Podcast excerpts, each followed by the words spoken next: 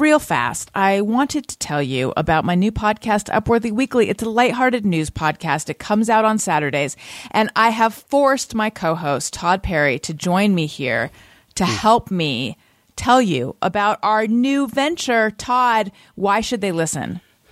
Well, I mean, a lot of people they think, "Oh, it's the Upworthy podcast. It's just going to be sunshine and it's going to be unicorns." But you know what? It's really not that. Allison doesn't have the ability. She doesn't have it in her to actually be that person that I thought we were hiring when we did this show. But clearly, after just a couple episodes, the facade dropped. Okay. I thought, you know, she's doing the Upworthy show. It's not going to be like, oh, neurotic, cynical Allison, but no, she's there. So, you know, I try to counteract that with some of my good vibes.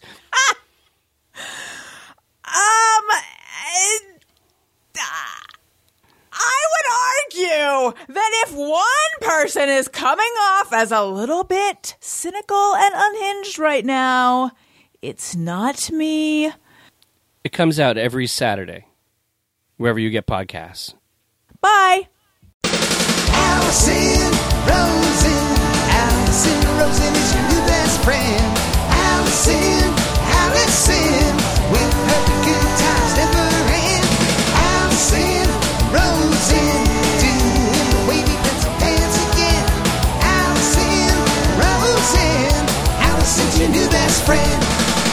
Hey everyone. Hi. Hello. Welcome to another episode of Allison Rosen is your new best friend. I'm very excited to welcome my guest to the show and I will bring them in in a moment. Now, as you know, this is the time of the show where I would be chatting with my producer, self-described bad boy of podcasting, Tony Thaxton. However, also, as you know, if you've been paying attention, he has abandoned me to go play drums with his dumb rock band, Motion City Soundtrack. I just had him as a guest on my Monday episode, and I explained that I have mixed feelings about referring to them as a dumb rock band. They're not dumb. They're like actually a great rock band. Tons of listeners have been going to see him on this tour where he's been playing for thousands of people each night, blah, blah, blah. And I don't feel good about calling them dumb because he's not the only member of the band and his mom has been listening to the episodes that he's not on, which I personally feel is like a victory for me and the show, etc. Um, but she's been texting him saying like, Allison's saying like, you know, some pretty intense stuff about you. Um, and then, you know, he's been, you know, explaining that that's like our thing. But at the same time, no, you know what? They are a dumb rock band because he chose to go play drums with them and not be here for the episode. And I don't like that very much. In other news, and look, the world is a pretty not great place right now. And I think we all know what we're talking about. But in very, very personal news, I washed my very favorite pair of house pants. They're not sweatpants, they're more yoga pants, but they're kind of what has gotten me through the shutdown, which is not really going on anymore, but you know, they're- still what I'm wearing. I washed them last night, I got them out of the dryer, put them on, and there's something that is now itching me in the back. And I take a few steps and then I'm like, what is, what is bothering me? And then I look at the waistband. I can't find it. Put them back on, take a few steps. Look, I took them off, laid them on my bed, got out. Um, I have a magnifying glass with a light that my mom gave me because that's the kind of family we are. Uh, I don't know if it, I think it's actually like for stamp collectors. I don't know, but I inspected it. I can't find the thread or whatever it is that's poking me in the back. But, um, I don't know what to do. I think I might have to throw out the pants, but I don't have like another pair waiting in the wings. So I know it seems like not a big deal, but it feels like a huge deal. So if you have any thoughts about that, tweet me at Allison Rosen. Uh, you can, you know, contact me on Instagram as well at Allison Rosen. You can email A-R-I-Y-N-B-F show at Gmail. Um, or perhaps leave your response about my pants in a review wherever you listen to the show. I would love an Apple podcast review, five stars. This seems like a ruse. Oh my God. I just saw a bird Okay, I'm sorry. Uh, I'm staring out the window and there's a bird perched on a light string and the, a bird just like fell off. I think this bird is depressed about the pants. okay, excuse me.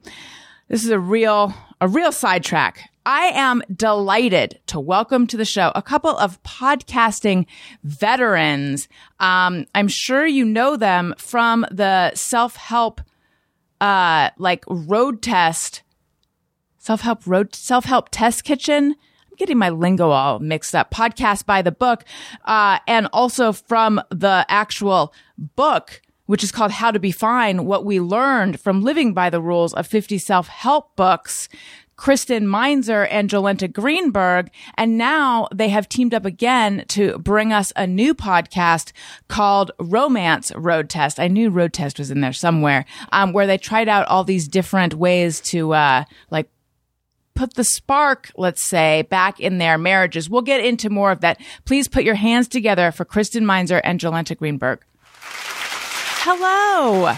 Hello. Hi. Oh my gosh, we're so excited to be here, Allison. It's so nice to have you guys here. Um, okay, let's just pick apart my intro. Did I Yeah. get all that right? Pretty much. Yeah. You got most of it, yeah. So, um, Jolenta and I, for uh, nine seasons now, have been hosting a podcast called By the Book. And as you mentioned, that's a self help podcast where we live by the rules of a different self help book for two weeks at a time. And we record ourselves at home, in the world, in our marriages, so you can hear how each best selling self help book we live by enhances or destroys our lives. And so, uh, yeah, on that show, we've lived by everything from the life changing magic of tidying up to the secret to um, the subtle art of not giving a fuck. Think of a best selling self help book. We've probably lived by it and we've probably tortured our loved ones by living by that book. How to Be Famous by Heidi and Spencer. Oh, Spencer. now that one's a good book, actually. We loved that book. I went down a rabbit hole of being like, I need to get Spencer Pratt on my show. And I tried to make it happen. Like I took a few steps to make it happen in that I emailed someone at his, I don't even know if he still has a podcast, but I emailed or contacted someone at his podcast network or his then podcast network. Um, and I, I became bitter that it never happened. But then I was looking at your podcast feed and I'm like, oh my God, you guys had Spencer, didn't you? Yeah, we had How was it? It was a wild ride. Um, we got him through Twitter. That's that's how we got him. And then, you know, there was definitely a few times like of rescheduling. And then I believe he was a teeny bit late, but it was because he was doing um like a martial art uh class or like was working with his martial arts instructor. Um so it was it was everything you would ever want from Do- Spencer. Did he give you a Pratt Daddy Crystal? No, he did not give a crystal. But we did talk hummingbirds, which Yes. was delightful. Um, do you follow him on TikTok? Yeah. You know that he's been like debunking. What does he call it? Pratt. He has some some name for when he uh, pulls up scenes from the hills and then explains what was really going on behind the scenes. Ooh. Yeah. No, I haven't seen that yet. Yeah, he explains like yeah, the production side. It's very very cool. You should you should check it out cuz you love a a BTS reality edition. Oh, yeah. I do love the behind the scenes. I Yeah. do. Yeah. Um. Yes. So I uh I, I want to get into all the like how that came about and which books you found helpful and just sort of your relationship with self-help and stuff like that. But but let's talk about the new show first. Um okay, so Romance Road Test. I'm, I'm that's the, the name, right? For Audible. Exactly the name. Exactly the name. Yes. Yes. It's an Audible original. Is this does this happen to you? I used to be so good at names and I also used to be I used to have such a good memory. Though those two things, I guess it's kind of the same thing. That was my thing. And I don't know if it's because I'm getting old or if it's because of social media. Now we all know 12 million people or if it's a combination of both. But I go to pull a name and the wrong one comes out. And I also, I'll be talking to someone and I know their name and suddenly I get this anxiety that I'm going to say the wrong name. So now I just double check everything. Like I know that that's the name of your show, but I still had to check because I'm just like, I feel like I'm mangling it. Yeah, I, I do that all the time. Literally, I did it yesterday with somebody I know. I called him to his face the wrong name and he's a friend of mine. Um, but you know what I don't do it with?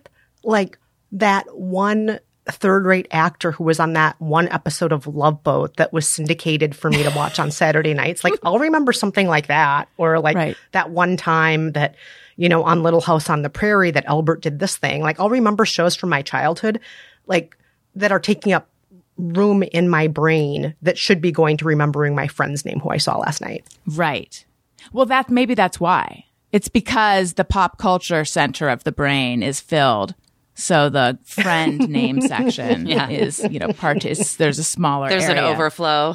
Exactly. Right, um, right. Okay, so it's Audible, and all the episodes dropped at once. Is that you Yeah. guys pod? And Kristen, you wrote a book about podcasting, so you guys are real. I like to consider myself like because I've been podcasting for a while, so I consider myself a podcasting lady. But you guys, Totally. total podcast experts, veterans, is but this feels like kind of a new uh format. Format's the wrong word. A new trend, perhaps, for all the episodes to drop at once. Yeah. Um, and, you know, for by the book, we put them out every other week because, um, we are literally living by the books for two weeks. We want people to follow along. We want people to have time to read the books and so on.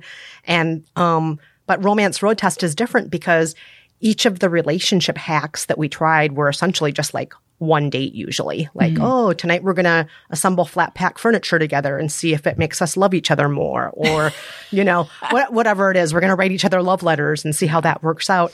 And so Jolenta and I essentially just banked all the episodes and then Audible released them all at once. And so many of our listeners have written in saying they binged the whole thing in either one or two sittings.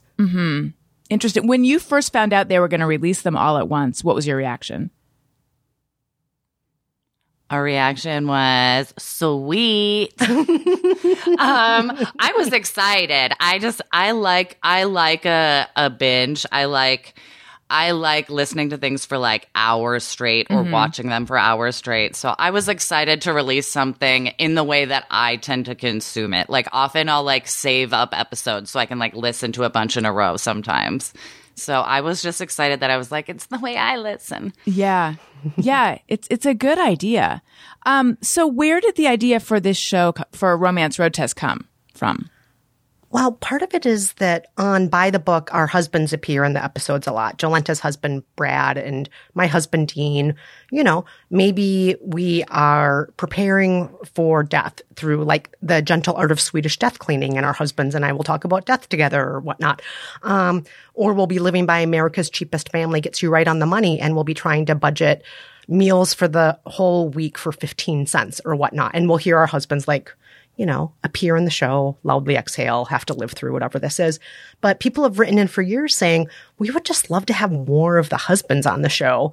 And Jolenta and I were thinking, what is the best way to get more of our husbands on the show and to maybe switch things up a little bit? And we thought, you know, by doing relationship hacks, because there are no shortage of them. They are a constant. They are regularly fed to women in particular mm-hmm. in magazines and books, whatnot, on TikTok. And so much of what Jolent and I are doing is just examining what are the expectations put on women, on people, um, you know, what what is in our culture that forms our ideas of what's good or bad or right or wrong or self-sufficient or not. And so we're like, you know what? Let's turn all of this onto what romance is. What is a relationship? Um, and we'll use these hacks to examine our relationships and maybe even uh, help or hurt our relationships. And were you feeling like your relationships were needing a little something?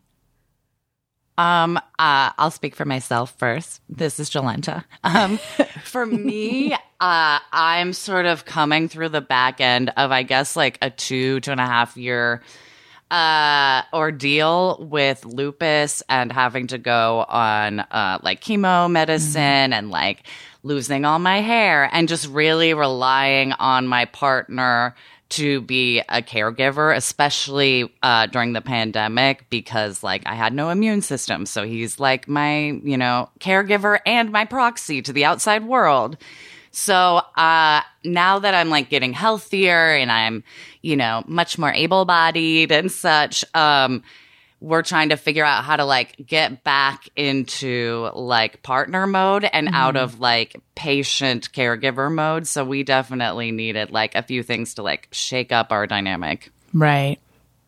Yeah. And for me and Dean, I would say um, there wasn't anything as monumental as that in our relationship, but we just happened to have been going through like, it's like we looked at the calendar and it's like, oh, it's been like seven years together. Are we literally going through the seven year itch? And we looked at each other like, we spend a lot of time just sitting on the couch watching TV with each of us looking at our own phones. We mm-hmm. spend a lot of time doing things that aren't necessarily bad, but, you know, would it help us in some way? Would it be fun to shake that up? Um, are there ways we might be taking each other for granted?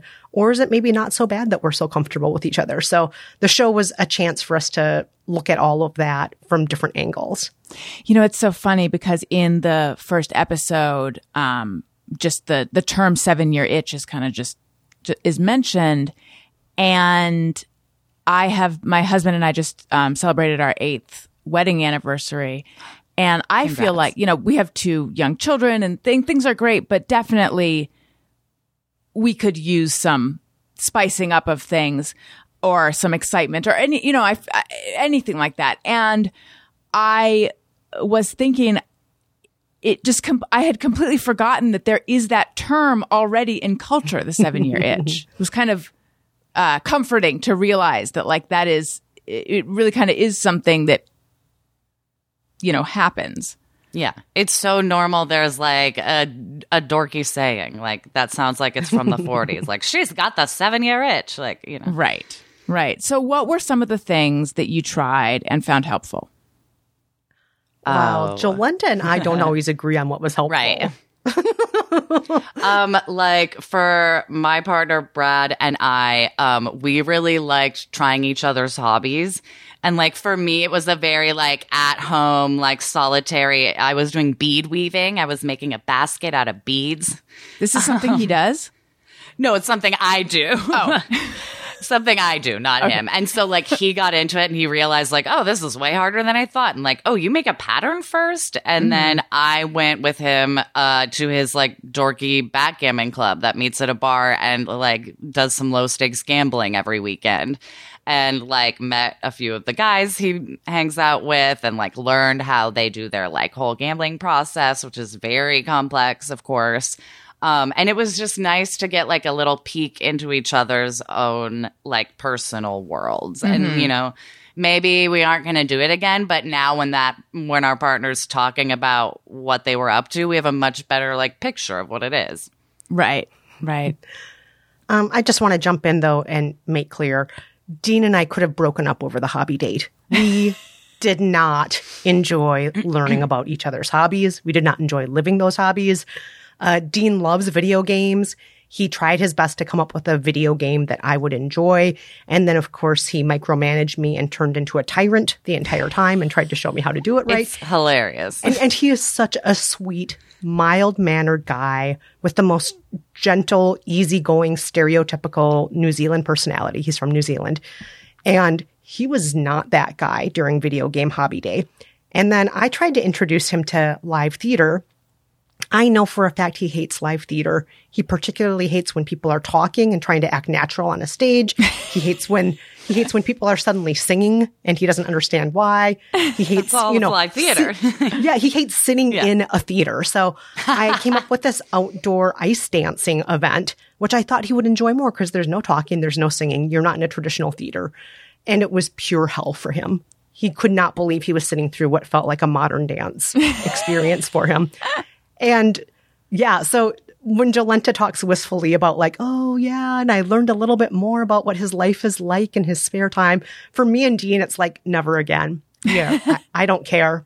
I don't ever want to play a video game again with you. what was the video game that he uh had you play It was some, I forgot the name of it. It was about world building where there were like, you could build little blocks of an island and all the blocks could go together and then you could build buildings. And I was making a very livable village, which had like public spaces and then houses that were, you know, uh, dense housing with a city square because I really care about, you know, equitable city planning. And he was just like, why aren't you building skyscrapers? You're not if you pushing were a real limits of this game." like you'd be building real high. Yes. like, whoa, chill out, dude.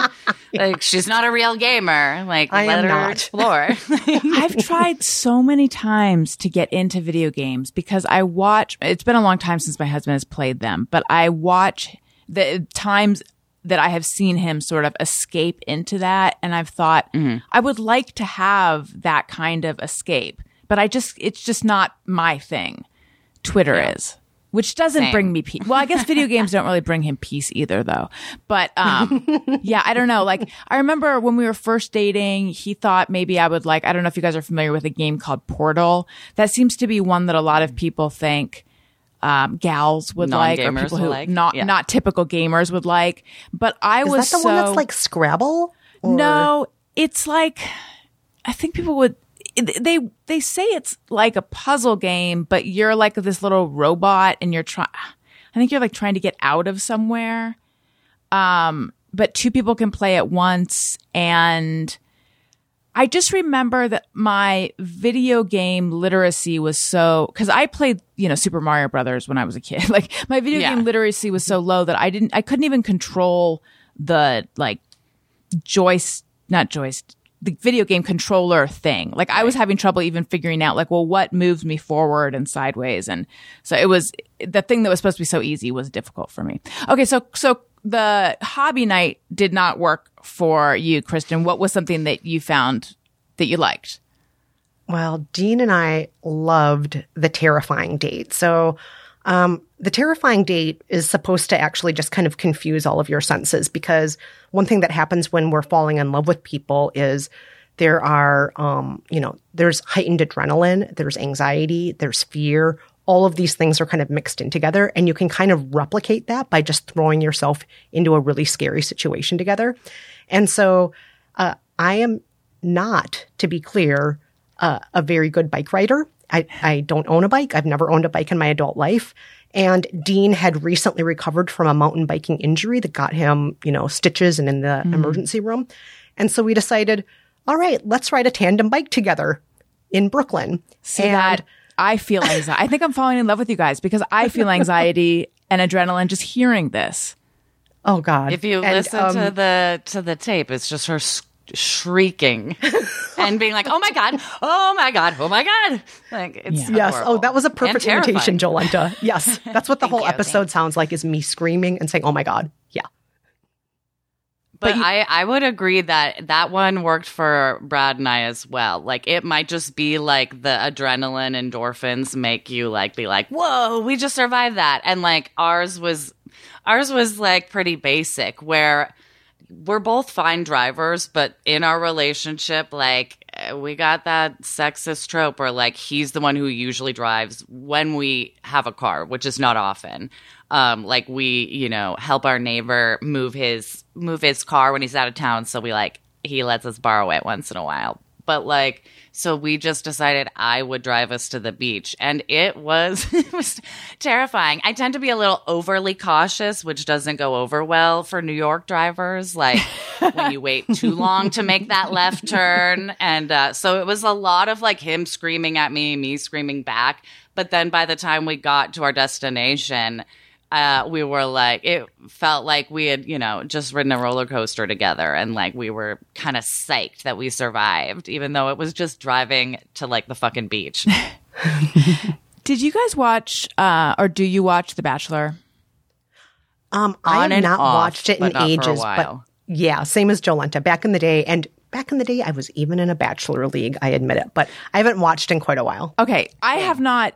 I'm on and off, but back in the day, do you remember the season where it was? I believe his name was Jake Pavelka and Vienna. yeah. That Um, I, I remember Jake Pavelka for sure. It was like Vienna Gerard. I want to say Girardi. Anyway, not important, but they um like uh, had a- they sort of ho- locked into each or they you know clearly there were sparks between them super early on and then i i think he chose her um but their date was that they went bungee jumping together. And i remember thinking this is unfair because they it's because they went bungee jumping together and he was so afraid or she was this is a terrible story because I am misremembering No, but all I the see details. what you're getting at. Like That's what they I'm getting had at then, such a like they had such a near death experience. Exactly. That like they were way more bonded than the other. They were ones. trauma I feel Like bonded. this happened on Yes. another season where they did like a zero G room and the the woman threw up and then he ended up picking her and everyone was surprised. She was Canadian is all I remember. I'm sorry. but yeah, no, Bachelor does that a ton. Even like the balloon rides they do all the time or like a helicopter ride. Like that would totally sort of trick your nervous system into being like, ah, Yeah. I'm jittery and excited and, and you're here. So I'm excited about you. Like, Yeah. Um, how did you choose the, uh, for lack of a better word, to use reality show terminology, the challenges that you would do? mm-hmm Oh, I like that word challenges. We've been going back and forth on like calling them enhancers, hacks, dates. Yeah. But oh yeah, challenges. That's a good way to put love it. that. So Um, it was pretty easy. Like all we had to do was look for like, you know, Cosmo listicles about like how to like get closer to your man. Like I would search things like getting closer to my guy and stuff. and then there would be like too many to choose from. Yeah, our our first season we go on 15 dates and the 16th date is we sit down with a relationship therapist and we kind of unpack everything that we've gone through. But our original list when we were like trying to narrow things down must have had a hundred things on it. There are so many ways that we as women are supposed to improve our relationships and there are no shortage of ways we're falling short. So, um, yeah. but we Sex just, every day. yeah, Love so- letters. Because that was one of them, right? Taxing. Uh, for me, it was physically taxing towards the end. it was very taxing. Yes, it was. Did the dudes love it?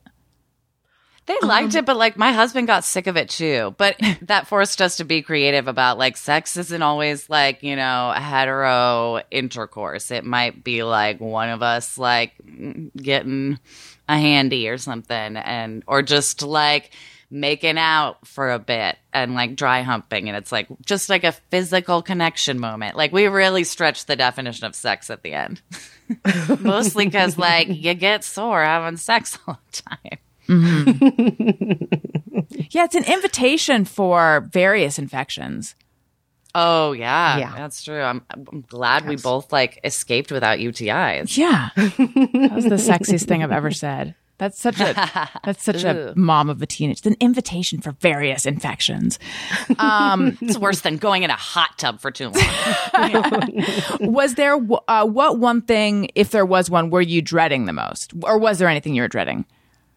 Oh boy. Jolenta, I feel like Brad was really dreading the Oh. smut exercise. He did not want to read smut back and forth with you, did he? right. I like ended up dreading that because he like so clearly was dreading it from like not even day one, but like like day one of like the con- concept of the show. Um, but they say like a lot of expert relationship relationship experts say like reading you know erotica out loud to each other is a great way like to sort of you know get excited for each other that isn't just like physical sex or a good way to like get into physical sex and my spouse, you know, he has a career that, uh, you know, makes it so he doesn't necessarily want, you know, his coworkers or people to hear him like reading porn to Right. his wife.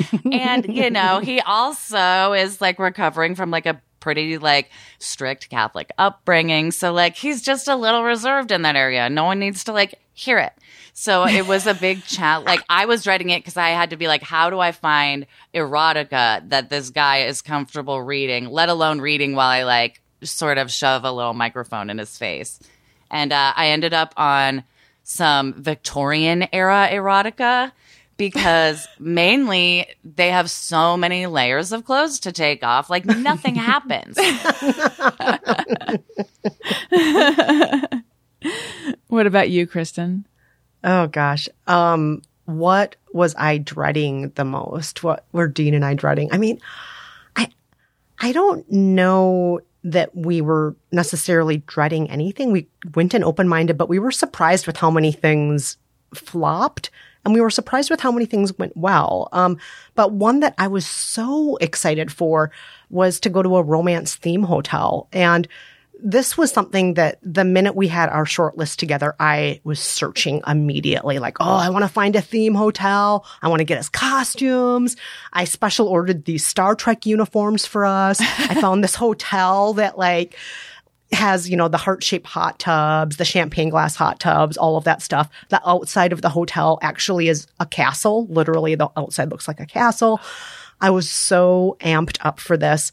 And then we got there and I just like, I don't know where my libido went. I left it back in New York because we were going to New Jersey for this. And as we got closer and closer to Jersey to this hotel, by the time we got there, it just was like, I can't do this. I don't feel sexy. What do you think So- happened? I, I just feel like I built it up too much. There was too much pressure, the costumes, the whole thing. And so what we ended up doing was just, you know, we went to the center of town and there was a historic district and we read history plaques, which is one of my favorite things in the world is like history plaques, reenactor actors, um, old buildings, uh, all of these things. So we came across all of these things. And then we just had a nice dinner and we drank wine. And we ended up doing things that were kind of just like what we would normally do on a little weekend getaway. And once we did those things, then I did feel sexy. And then we did go back to the hotel. And then we did use that hot tub. And we did all the things. And I did get a UTI afterward, sadly. But, but, uh, it was just so much pressure to perform. And I, mm. I didn't expect that because I was so looking forward to it. And then, yeah, it didn't go as planned. And that happened a lot to both of us, I would say, Jolenta, that things would not necessarily go as planned. Right. Right. Yeah. How much is the having doing the stuff for the podcast, having the microphone there, how much does that affect things, do you think? I'd say at this point for my husband and I, not it doesn't affect things too much. Um, and he's more comfortable like being candid and then afterwards being like, uh, that thing I said in the middle, like, don't don't use that. Like so um at this point because we've been doing our our uh like regular show by the book for so long, like he's pretty okay with it. Mm-hmm. And I haven't like done him too dirty yet, so I feel like he also like trusts us, you know? Yeah, Dean is mostly comfortable with it at this point, but it has happened before where there have been certain things that have been recorded that his coworkers will then tease him about later. There was uh, in By the Book, not in Romance Road Tests. Um, I I think we were living by the five love languages, and we did end up having a romantic bath together that still Dean to this day gets ridiculed for and feels just like completely mortified by. It's and very, listeners like- still like to write in about Oh, that totally. episode. They just love it's to taunt us about it. you know, if you're a Housewives fan, I don't know if you are, but it's very like Tamra and Eddie in the bath, where it's like, oh, stop, I can't watch this or hear this in this case. Um, I have a a a, a gendered question to ask you guys that just popped into my head, but I'm wondering because um my husband, so my husband, when I first met him, he was quick to let me know that he was not the kind of person who would ever like want to be interviewed on the show or um you know that's just not his thing and now he's a regular on the show uh, and does the intros for the Thursday version of the show, which is a group show. Um, so uh, he's totally like changed s- since we've been together. Um, but I sometimes wonder. I feel like it takes a certain level of. I feel like this is like it's not capital P problematic as a question. It's small p problematic as a question because it is like, like I said, it's a gender question, but like it takes a certain level of like strength as um um. I'm just gonna get it out and then we can uh, criticize my question. But I'm just thinking for a man to have um for for the for the wife to be the one who's like the the known personality who has the podcast that a whole bunch of people listen to and he's a personality on the podcast but it's like not centered around him um and he's not in control of what gets put out there and stuff. Um, I'm just wondering, like, do you think that that is hard for them? I guess ego wise, or do you get that? I'm not articulating it well, but all three of us have, all three of us are the ones who have the husbands who are kind of the side characters on our show. No offense, Right. Daniel. That's my husband. No, I know what you mean because I feel like putting them on mic, uh, like sort of inherently means a level of vulnerability that I think, like, in a society that raises, you know, people in like gendered ways, like we're more used to, and it's more common for women to be more vulnerable. And like, it's, it takes a, a guy who is like, who is like pretty, you know, either oblivious or chill or comfortable with himself enough to be vulnerable in like certain areas. Mm-hmm. Well, Dean, for his, you know, uh, when it comes to him, he loves it. He feels like a celebrity. when people, like, occasionally people, like, maybe once every three months, somebody will stop him on the street because maybe they'll overhear him talking. They'll hear his accent at a coffee shop and they'll be, they'll be like, oh my God, are you Kristen's husband, Dean? And he loves it. He feels like a superstar. So It's so- adorable. and yeah, it's it's it's fantastic because he just it makes him feel like a superstar, so he loves it. Um, but yeah, I, I also would say that um, Dean of all of us uh, is not somebody who came up in the world to be a performer. Both Jolenta and Brad met in acting school. I've been podcasting for 13 years now. And so Dean, he's like a computer scientist. So to him, it's just like this whole other glamorous world. And he's like, ooh, look at me. I'm on a podcast. uh, not not that podcasts are glamorous. We all know that podcasts are Yeah. just like I'm sitting in a closet right now, literally talking with you. So not that glamorous. Right. It's so a how out closet. how did um Jolenta, how did you and, and Kristen meet? We met uh, working in radio for like a news, a daily news radio show. I was, it was my day job. I was like teaching acting. Pardon me. I was teaching acting and realizing like, wait, I'm not an actor. I'm a stand up because I like fucking hate other people. Um, so I was, but I also needed money. So I was working, um, admin at this news radio show and Kristen was a producer there and she also, uh, had a focus on, you were the culture producer, right? yeah, I was the culture producer and I also hosted um, the station's movie podcast. Right. And so I was in charge of getting all the show's mail, which includes like so, so many books. Like I'm sure you get this. Like you probably get sent books of like like people who want coverage. And some books like make sense and it's like, oh, like, you know, Madeleine Albright wrote a book. Like we should like look into booking her. But it's also like, you know, bins and bins full of ridiculous books, especially self help books. So I was at a point in my life where I was like shifting careers from like one stupid career as an actor to a, just a stupid career as a comedian. And I was like, I'll take all these books and change my life.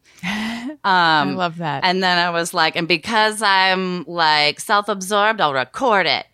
um, and then uh, I knew Kristen would at least be curious because she loves, uh, you know, sort of picking apart self help culture. She loves critiquing books. And I was like, she would be such a good person to do this with um, because she's a good friend of mine at this point, and I love talk and shop with her. But also, she's you know more of the level-headed one, more of the skeptical one. So she's also around to like make sure I don't like accidentally join like a self-help book cult or something. what um what radio show was this that you guys were at?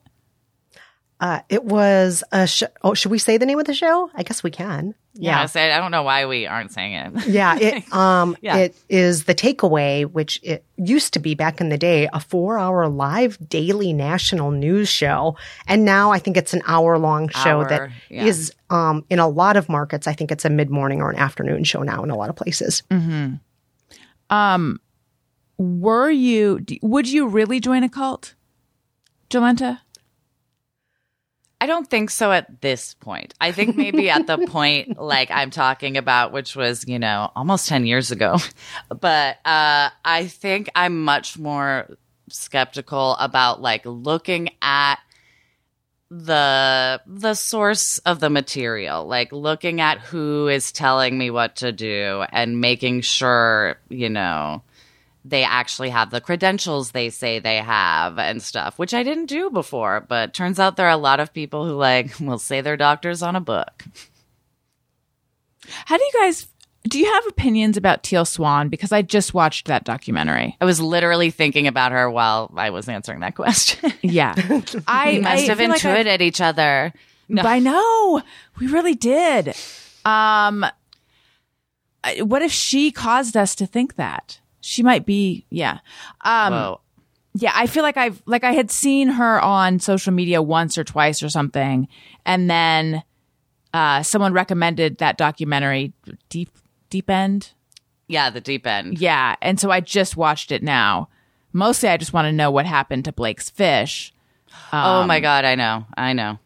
And you know she had a rebuttal on YouTube where she says he left him in the sun for six hours. Right. So I only So know that What's because the case? Why did he leave him? Maybe he had to because like shit was going down. I don't know. Right. I mean, the do- the filmmakers definitely made it look sus, spish. Oh, totally. sus. Um, yeah. I haven't seen her rebuttal. I only know because I went back to the woman who recommended it, Stephanie Welder Taylor, for my listeners who are, who are pay- who have been following all this because it was on air that it was recommended to me. Um, I see. yeah. So anyway, wait. Sorry. T- this is a real tangent. Back she's to, someone who back really to, back to the original teal thought. but no, I mean, she's like, I was just losing my shit watching this documentary because of her uncredentialed, uh, like destruction. Anyway, okay, yeah, so no, she's uncredentialed and implanting false memories in people. Like, not part. even like a bad psychiatrist doing Yeah. it. Um, no, and it's hot, like, and that is someone who, if I caught her at the right time, she would have, like, that's the person I would have totally vibed with. Like, Really? totally. It's embarrassing to say, but I'm watching her being like, oh my God, like 15 years ago, me would have, like, bought this hook, line, and sinker, probably. Or, like, gone, gotten too far in and realized, oh no, it's crazy, like, a little too late. um, well, thank but God yeah, you didn't.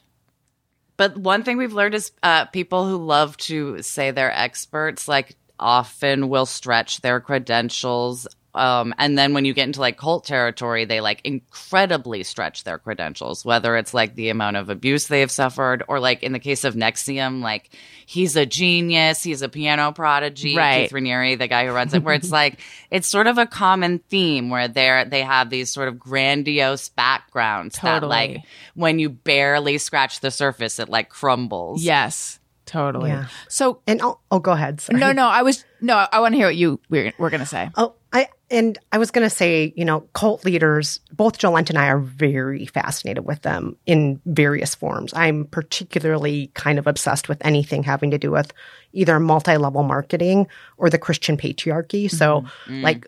I, I was obsessed with the Duggars, um, you know, 19 kids and counting back when they still only had 14 kids.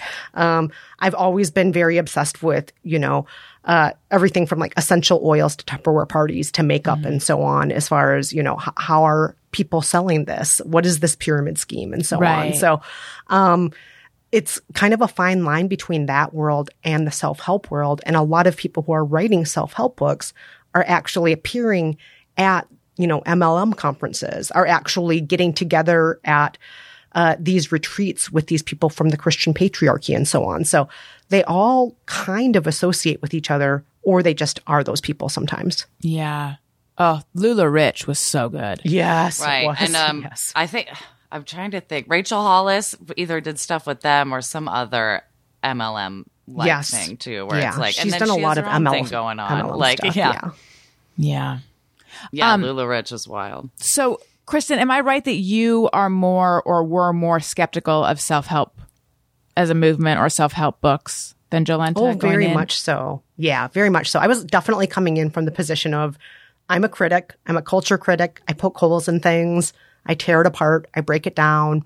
Um, and, uh, I am not somebody who wants to believe the promises that the self-help authors offer.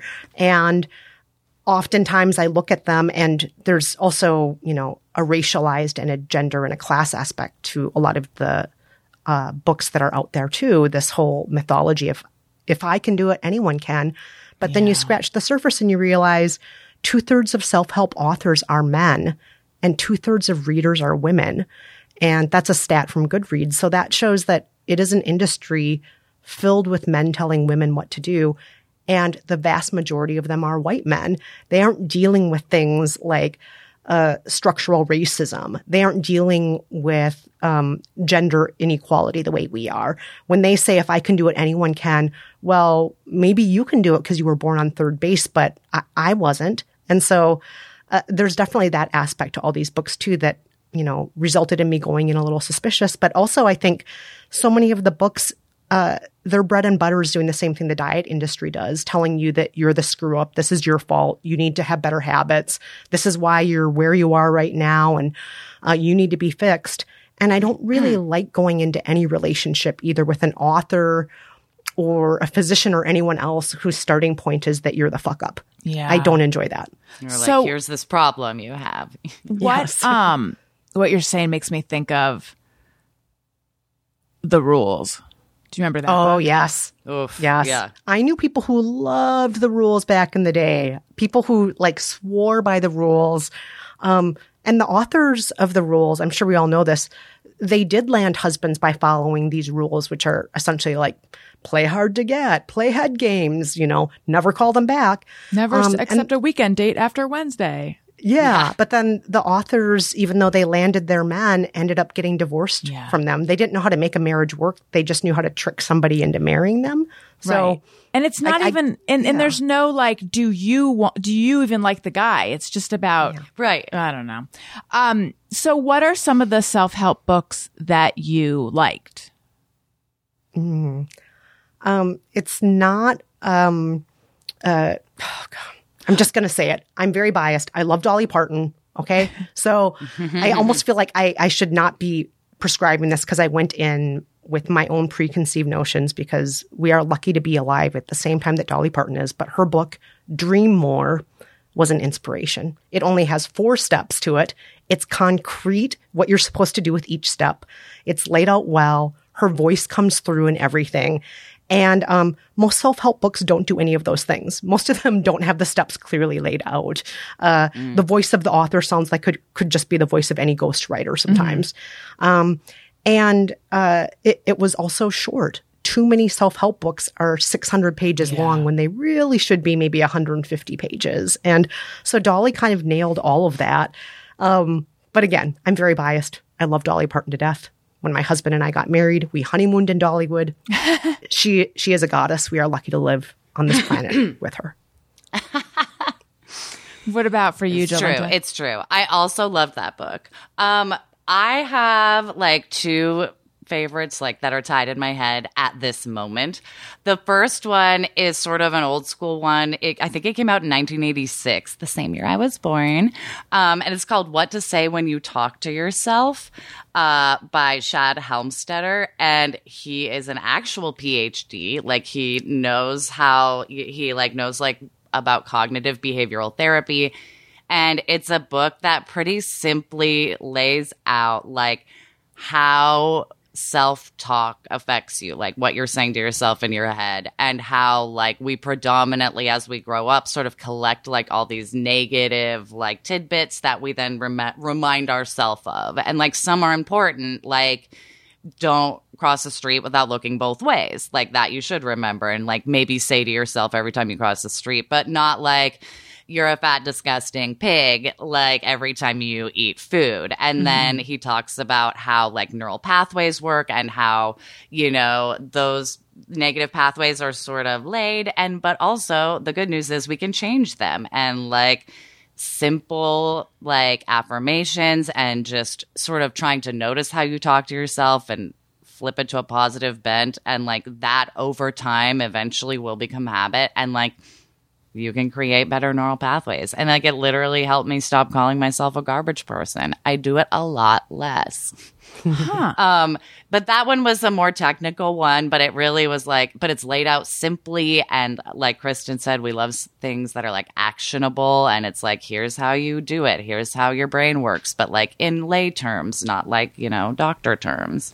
And I also just loved Year of Yes by Shonda Rhimes because I was going into it a little skeptical, even though I love her, but I was like, how is Shonda Rhimes, the like television goddess that she is, gonna like be able to tell me like a little schmuck about life? Like how how is she gonna make this relatable? But here she is talking about like, oh, I had to go sit next to Michelle Obama and I felt like shit and I didn't want to go outside. And I was like, oh, I can relate. Not about Michelle, but about not wanting to go outside. Right. See, if it's she had internalized all the shad stuff, we wouldn't have that. Yes. Ah, it's true. It's Um, true.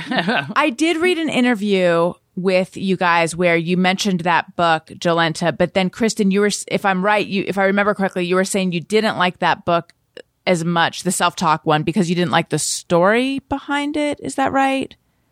Um, I actually, I think that is a fantastic book. What I didn't like was how Jolenta talked to herself all the time. And that's why I kind of, Oh, uh, snuck that book into the schedule and maybe Jolenta wasn't necessarily on board with it originally. It might have been me. That Oh, was okay. uh, skeptical at first. oh, oh, oh, I misunderstood the story. Yeah, behind, I see. I- I- you were saying you don't like how that book got, why, I see. I misunderstood what I was reading. I'm glad I brought this up. yes. But, I but another, yeah, I, I, another book that Jolenta and I, um, I mean, not like there are a number of books that Jolenta I like that are not just about the individual, but so much of what we need help with. Why do I feel tired? Why do I feel bad about myself? Why do I feel like I can't get ahead? So many of these questions that self help books claim they're going to help us with aren't because of what we as individuals are doing. It's because of the world we live in. And so both Jolenta and I have also enjoyed books that are like, hey, don't just, you know, put a sticker on your mirror saying, you go girl. Instead, maybe write a letter to your congressperson. Maybe go out and protest in the streets. Maybe find a way to give back. Maybe find a way to spread kindness because that's an endorphin rush for you, but also makes the world slightly less painful for somebody else. And all of these things that help us to look outward um, have done more for me in the self help universe than just like sitting mm-hmm. and meditating. I hate meditating, by the way. And any book that has me meditate makes me an angrier, more violent person. So just have me go out in the world and be nice instead. Those kinds of books have done so much more for me on the show. And I wish more self help books were like that. I want people to know who are just listening to this and not watching it on youtube.com slash Alison Rosen that uh, when, when Kristen said that she hates meditating, Jolenta had a real look on her face. Like, are you pro meditation? She really hates it. Well, Kristen's just like a. I mean, she's she's like a, you know spark plug, but she's generally like a pretty polite Minnesotan. But you get her meditating, and afterwards, she's always like, "This is fucking dumb. Like I hate, I hate the world now too." And or like, and everything's loud. She can never get comfortable. Like I never see her drag her feet to do a task except when it's meditate. So I just always love, love, love that that side of her because it so rarely comes out. Which one of you bullet journals? Me, me, Jolenta. Do you do this every day? Ish. I mean, at this point, it's basically just a streamlined like to do list that I try to like keep track of where I have like sort of a brain dump list and a like daily list of like, here's the three things I'm gonna like maybe try to do today. Um, but yeah, I still use it and like it definitely helps me with with the day to day like, oh, remember to like put that in the mail or remember to, you know, email Kristen that thing. Um, but I don't use it the way a lot of people do to like track every workout or every cup of water or this and that. Mine's very much like just get a few things done. Okay. Right. I feel like the time required to bullet journal, the way I see people doing it, I don't have that, or I Right. I haven't figured out how to make that. You gotta ser- search for like minimalist Bujo, and then you'll find ones that are all just like I used a pen and wrote like Monday, and then, but like it's a little aesthetically pleasing, but it's not like I learned like uh, you know detailed calligraphy, and, Right. uh, and watercolor, and like I made my own stamps. like it's like no, no, no, no, no, no, no. Yes, exactly. But people get super ornate. And I think people, a lot of people use it as an outlet that I think doesn't make them feel guilty, like a crafting outlet or like a drawing outlet, where it's like, but it's for a good purpose. It's because I'm meal planning for everyone's lunches this week, but I'm also Mm-hmm. gonna like fucking paint for five minutes, you know? right. How did um how did uh life changing magic of tidying up? How was that for you guys? Oh, that was a lot of work. Um, it it was it's a big task like the initial like big clean out because it literally mm-hmm. says dump everything you own out like in a central location and start like sorting it from there. And like even in New York or in Brooklyn where we have like small apartments like everything you own is a lot of things. Yeah, and then especially to touch if you have each kids around like which we didn't. Yeah. Oh, yeah. oh yeah. you have to touch each thing. Pick it See up. if it does sparks spark joy. Yeah, do each of the categories in the correct order. Oh, but right. then I think the harder part that most people aren't aware of if they haven't read the book cover to cover is the lifestyle portion. So the tidying up is only half of the book. The other half of the book is to live the tidy way.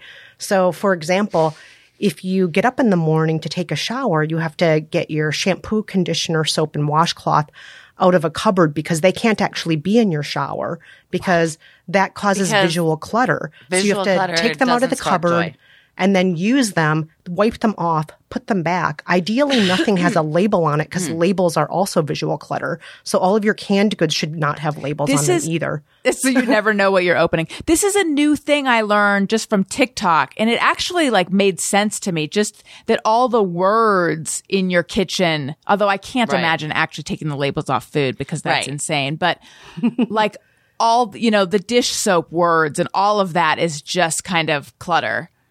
Like you do read it. It does register. Like it Right. does take like a little blip of energy. Yeah. um and like all that being said i did love the book. Uh uh kristen did not. But like and i mean but also because i'm because i'm me like i don't necessarily get as strict when i live by the books as kristen does where i'm like how can i do this within like a way that doesn't make me go insane. And kristen's like i'll go insane.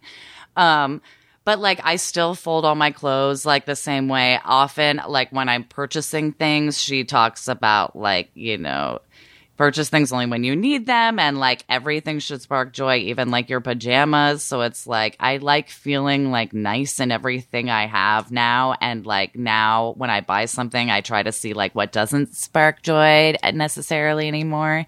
And when I throw stuff out, I do thank it still, which I feel like is fun.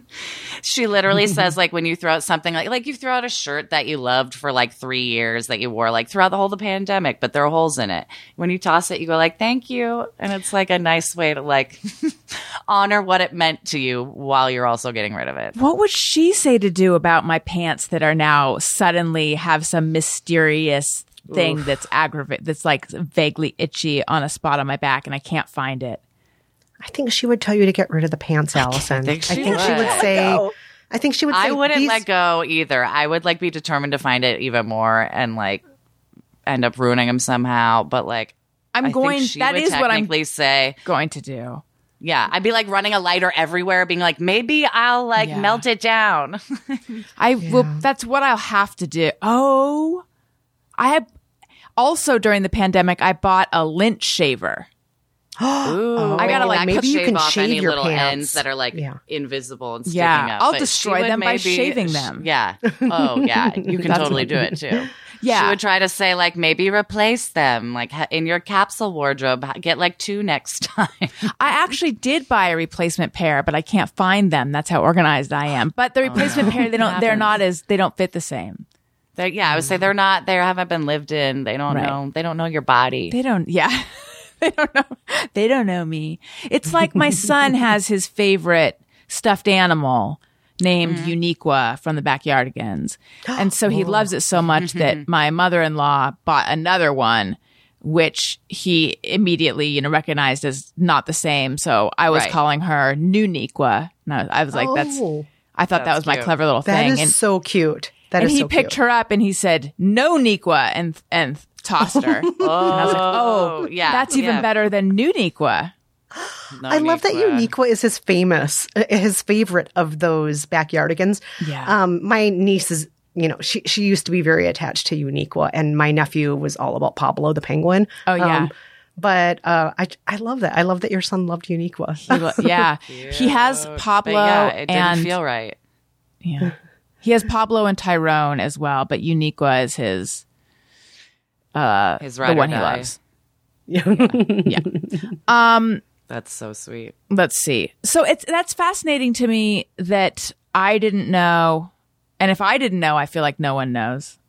How's that for uh solipsistic and narcissistic? um that there's a whole other component to the Marie Kondo way. Does no one make it No, past halfway through makes this book? That's well, what I believe. Also, the Netflix show that everyone watched, or like a lot of people watched, like they don't address it at all. And even, Kristen and I were talking. We're like, oh, they took they took out the part that's like kind of crazy. Like, they took out the part that's like crazy making. Yeah. and like you know, when you read the whole book, even Marie Kondo talks about her background of like clutter drove her crazy as a child, and she would like run home to organize different things. Well, I and remember the part of the would, book like, where she would stop. Like, she would throw out her siblings' items. yes. yeah. Yeah. Uh, and it's like clearly this woman has like an intense fixation on this lifestyle. And like I say this about all self help books and authors, like what you're getting is a glimpse of someone of like the inner workings of someone's brain who has gone like super ex- who's gotten like super extreme focus on one like really small aspect of life. Whether it's cleaning meditating waking up early it's someone who's gotten really really into it and like declared themselves an expert. But like people who get like super zoned into stuff like get a little intense get a little extra do a little more than your average person could because like they just don't love it as much Yeah. Yeah. And then they oversell the promise of how your life will be changed. They use the word life changing in so many books we've read. And it's like, mm. is my life really going to be changed by organizing my shampoo every morning in this way? Is it really going to be changed for the better? Maybe it'll be changed for the worse and it'll be frustrating. Is my life really going to be made better by waking up at 4 a.m. each day, like one of our books required us to? Um, no, it didn't make our lives better. It made Jolenta sick. She was completely sleep deprived and um, run down and so on. But the author of that book, he really believed because it worked for him, you know, that it's the one true way for everybody. What was that book? That was called The Miracle Morning by Hal Elrod. hal elrod yeah That sounds miserable. right right and you don't just right. wake up early, then you have to do there's like a whole 12 routine things you every have morning. to do No. Um, yeah You know, Atomic Habits gets brought up a lot in my Hmm. world. And I have it on audiobook. I have not made it all the way through. That's when you guys did that one, You right? don't have to. You can put it away, Alison. right i was gonna say like eh not that good. I feel like it's very quotable, but not like great when it comes to actually like the big picture of the advice. It's just sort of how to micromanage the shit out of yourself. Yeah. And I also just don't like the overarching message of the book, which is repeatedly, daily, or weekly to look back on the progress you made or didn't make and to remember that you're never going to be good enough and you must be 1% better every day than the day before. Hmm. And like, I don't feel that that makes it doesn't make me feel better to think like, oh, I have to be 1% better tomorrow and the next day and the next day. Like, what's wrong with me the way I am now? Am I really that big of a loser? No, I'm not. But Right. you are never good enough is the overarching message of that book to me. And so, um, I, I don't want to live in that world where I, I'm never good enough. I don't want to Yeah. live like that. I will say there is one self help book that did help me a ton that my therapist recommended many years ago. Um, and I know it is by an author that wrote a book that you guys did talk about. So I'm curious what your reaction was. And it was Mars and Venus on a Date by John Gray. Um, and when I went to her, I really didn't know like at all how to date.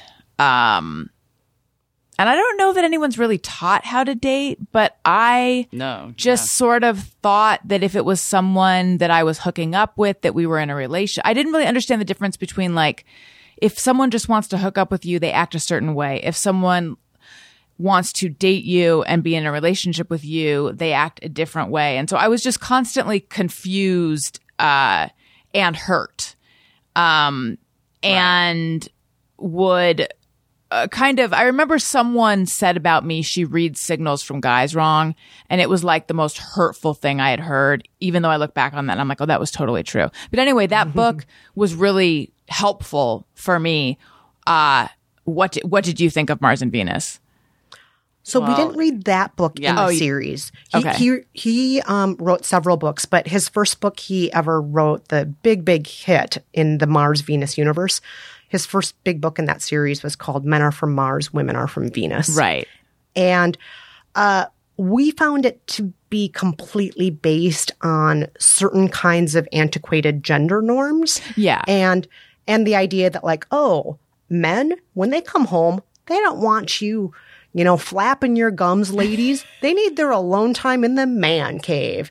And mm. fellas if your lady is being emotional just remember that's her cycle. That's the way she is. Yeah. and ladies if you tell your man when he's lost in the car, look, there's a gas station. We can stop and ask for directions. You essentially destroyed his ego and killed a part of his soul. And like it has a lot of things like ladies, but most of it's ladies, everything's your fault. Shut your mouth and just worship your man.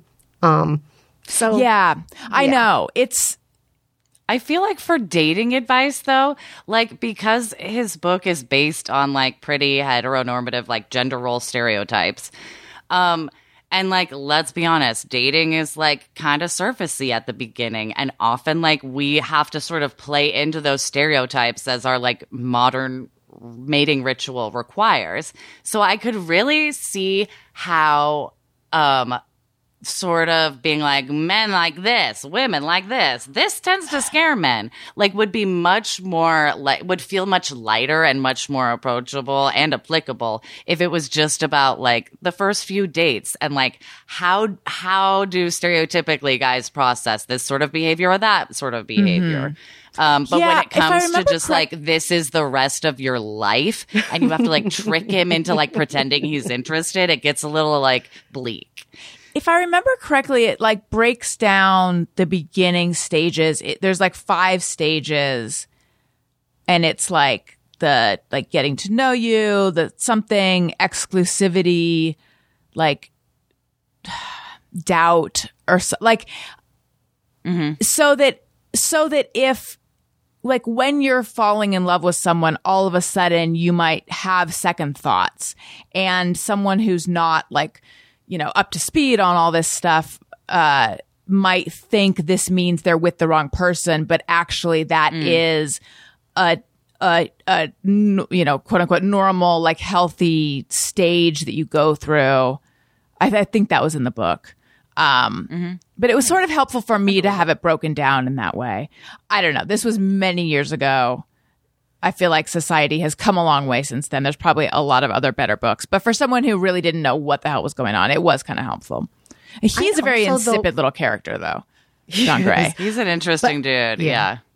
But I would also say that even the worst self help books, sometimes we take away really helpful things from, and vice versa. Sometimes the best self help books just have terrible things in them. Yeah. Sometimes the worst self help books have little nuggets that, like, I still think about that might be useful. And some that, you know, may be antiquated and dated in some ways. Um, like, I, I know a lot of people make fun of how to win friends and influence people. Like, hey, fellas, do you want to succeed in business without even trying? Do you want to win friends and influence people? My name is Dale Carnegie. You know, it's like this whole other era of book from the 1930s. And, um, but I will say there are things from that book I still think about. And the way he wrote it with positivity and with his hope to be inclusive in the best way he could as a white man in the 1930s of bringing in stories of people who were Muslim, people who were Japanese, people who were, you know, of different backgrounds and so on, uh, women's stories. He tried to do that. But one thing I mention a lot is he um, said, be the dog. The dog greets people at the door and is excited to see them. The dog, you know, doesn't say the minute that so and so comes home, like, why are you so late? Or, mm. oh God, you know, I, I, I can't believe that you didn't bring home dinner with you or whatever. Like, be the dog. The dog's always excited to see you. And if you go in being the dog in most situations, you'll probably have a better time. And the people around you will probably like you better too if you're the dog. So I think about that. And yeah, that may be a dated book, but I, I do think that mm-hmm. there was some good in it. I have always meant to read that book, and I never have. I'm It- gonna- it's I'm not gonna go get perfect. it. Again, It's it's, fun. very It's dated in some ways. But Yeah. I, I, again, it goes back to what you were saying about Mars and Venus on a date. Even books that have problems, I think, can have useful bits and pieces. Right. Oh, totally. I think it is now time to do a segment called Just Me or Everyone.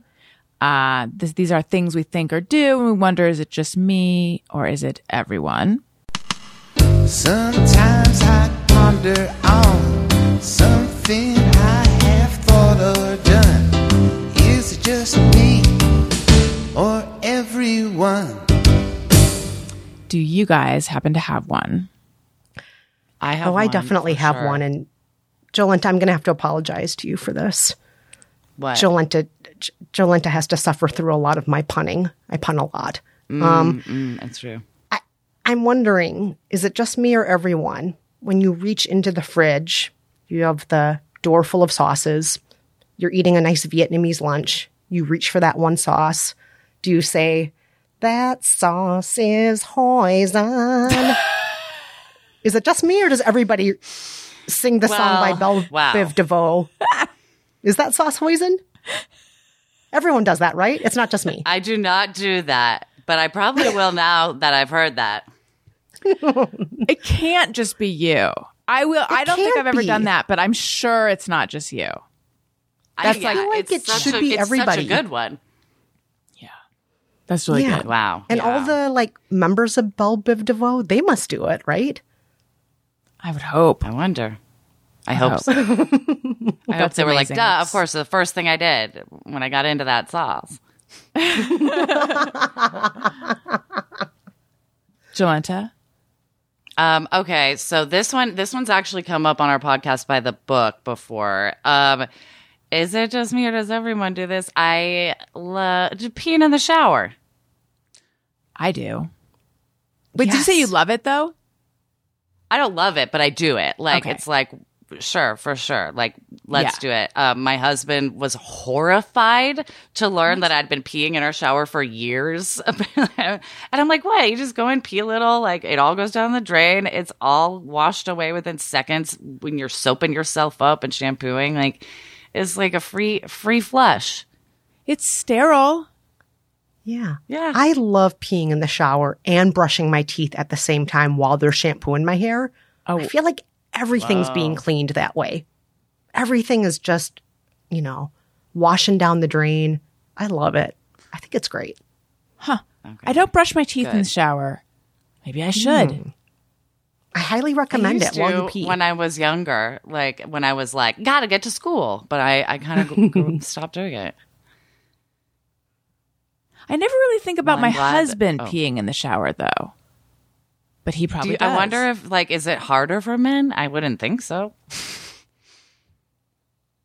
Well, like for Why would it be me, I try I do try to sort of get it just right down, you know, over the drain. I was gonna say I just sort of yeah stand over the drain and Yeah. like a, I don't aim aim, but like I hypothetically aim. Right.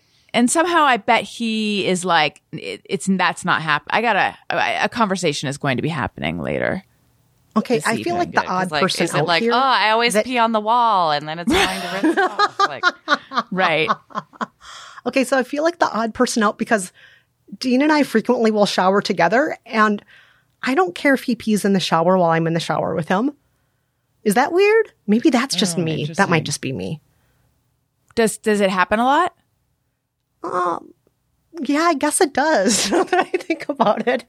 Yeah. And I have no qualms peeing in the shower when he's there with me. Too. I don't think I would want to. So I, I guess it I is don't think just me. It's not everybody if- who pees in the shower there. with Oh, their no. partner. Yeah, I don't know if I. I feel like that's still private. Like, hmm, I don't know. I wouldn't be offended if he did it, but I'd be like, I don't know if we're this comfortable. I don't know if we should be this comfortable with each other. But you, you and your husband have a different level of like physical comfortability, I guess. I, I mean, I like that. I like that you guys are doing that. Right? Like It's I'm, I'm like envious and afraid. We're saving a lot of flushes. I mean, it sounds to Yeah. me like you guys are. It's sort of like a, like this is just a regular shower you guys are taking together, as opposed to like this is a special A romantic sex. shower. It's not like a sexy shower, right? Oh no, no, no! It's not a sexy shower. It's just like, hey, It's just like we're both getting ready in the morning. I'm hopping into Yeah, like and I'm peeing because it's first thing in the morning or whatever. exactly. Yes. No There's offense actually- if like if if that's your thing to like Eh, have I'd sexy peeing shower it. time, go for it. But ours is not. Well, yeah, I was It's gonna say just- I'm sure like eh, yeah. I guess I'd be fine. I'm fine with him peeing while I'm like in the room doing stuff. So why would it be any different if I was in the room like and moved over to like where the water spigot is coming out of this, the wall? Like There's actually a lot of wow, times so I'll be things to getting. think about. Oh, sorry, I talked over you. Oh no. There's a lot of times I'll be getting ready for bed and I'll be like at the sink in the bathroom brushing my teeth. And then my husband will just come in and start brushing his teeth. And I feel like I would rather have privacy right now. Mm-hmm. But, um, I, I guess I, what's the end of that thought? I don't know. So, but I guess we're just doing this now. Like, I guess, Right. No, Like, I know, you that feeling a lot where it's like, oh, cool. Like now I have to be squished while I brush my teeth. Fine. Yeah. Like I love you, but like I don't need this. Yeah, like why is why is my bathroom time not respected? Because if I was on the toilet, he wouldn't have come in unless he needed hmm. to get in right that minute. So why is this okay? I should just lock the door or something. Yeah. I don't know. I was like, yeah, I feel the same way often, but I have the door wide open too, so it's not like I'm like deterring him from coming. in. right? Maybe I, I I can't remember how I left the door. I'm sure I could just say something to him. I think every you know what I think it is. I'm realizing as I'm saying it out loud. I think every night I have the thought as if it's for the first time. Like mm. every night I'm annoyed as if it's the first time I'm annoyed. This has been helpful, guys. Thank you. Every night you have that like, is this bugging me? Oh my god, it is. Yeah. Just me or everyone. When my husband comes in, it annoys me. Uh, I agree with you, especially in the mornings. Yeah. Um, and then also we have a segment called "Hey, go fuck yourself." Do you? Do, does anyone have a go? Hey, go fuck yourself, oh my god, so many. Or some? Oh Feel free to do m- multiples. I, oh god, can I just say Clarence, Yes, Ginny, mm. Clarence and Ginny Thomas? Hey, will you just go fuck yourselves, please? Fuck yourselves, please, Clarence Thomas. Don't just recuse yourself from anything involving the court case around the insurrection on January 6th. Completely step down from the Supreme Court, resign, hanging your head in shame. You have a treasonous wife, a wife who wanted the government that you work for to be overthrown. No, Ginny, you are terrible. Clarence, you never do anything, by the way, in your job. When have you ever written a decision? When have you actually done anything useful with your job? I'm not even going to, you know, bring up the fact that you have a history of sexual assault. Oh no, I just did. I brought it up. yes. So that's a problem too. You need to step down from the court, Clarence. And Ginny, you need to just go somewhere else. I, I don't know what I want you to do. Oh, I know. I want you to go fuck yourself. Yes. That's, that's what I want. Hey, hey, hey, go fuck yourself. hard agree. Yes. Beautifully I'm, put, I'm, girl. I'm not even talking about Roe v. Wade yet. I could, I, I could No, go I on and on with that too. I, I could really go on with that too. Yeah. Well, I feel like your yours leads right into mine because mine was Clarence Thomas and Brett Brent Kavanaugh. oh, yes. Yes.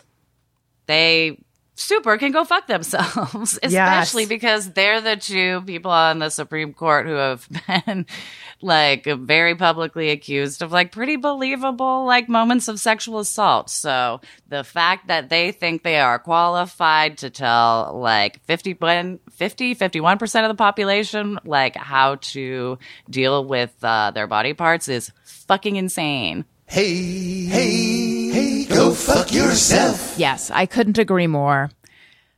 Kristen, Jolenta, it was so nice having you on the show. Thank you so, so, so much. Tell everyone uh, again where they can go, plug all your things, your social media handles if you would like, etc. Please. Oh my gosh. Well, Romance Road Test, the Audible original is at audible.com slash romance road test.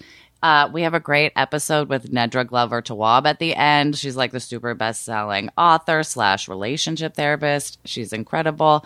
Definitely check it out. Also, our regular podcast, By the Book, uh, if you just search for it, you can find it in like any podcatcher.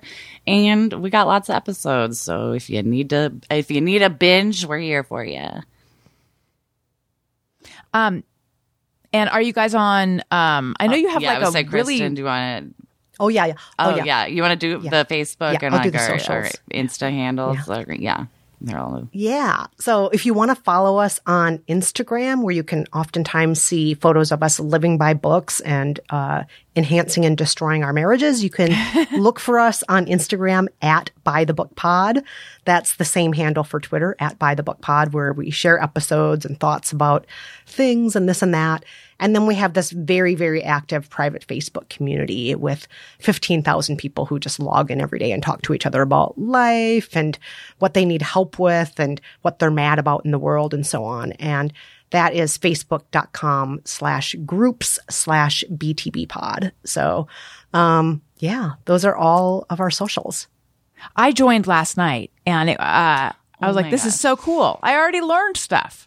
It's one of the nicest groups I'm in. I'm in a lot of like reality TV show gossip groups. And then I always go to our group to be like, oh my gosh, like there is kindness in the world, even on the internet. And like people want to help each other and like give snarky advice. Whenever I find a uh, like a, a good, robust group on Facebook, I'm like, "Damn it!" Because I want to like not be on Facebook. and then I'm like, "Oh, it's but it's got tough good stuff sometimes." Um. You guys, thank you so much. Listeners, if you like what you're hearing, or even if you don't, make sure you're subscribed. Um, leave us a nice review. It helps out the show. Tell your friends. Listen to my other podcasts, Childish, uh, and Upworthy Weekly. Upworthy Weekly is my lighthearted news podcast, comes out on Saturdays. Childish is my parenting-ish podcast with Greg Fitzsimmons, comes out every other Wednesday. Follow me on social media at Alison Rosen on Twitter and Instagram. I am on Patreon, patreon.com slash Alison Rosen for all that fun stuff. Uh, and, um, I'm sure I'm forgetting something, but you know where to find me. You guys, thank you so much. This was so great. Listeners, thank you for listening. I love you. You matter. Goodbye. Hey, do you know about the Alison Rosen show? We had a good time, but now we gotta go. Yeah, Alison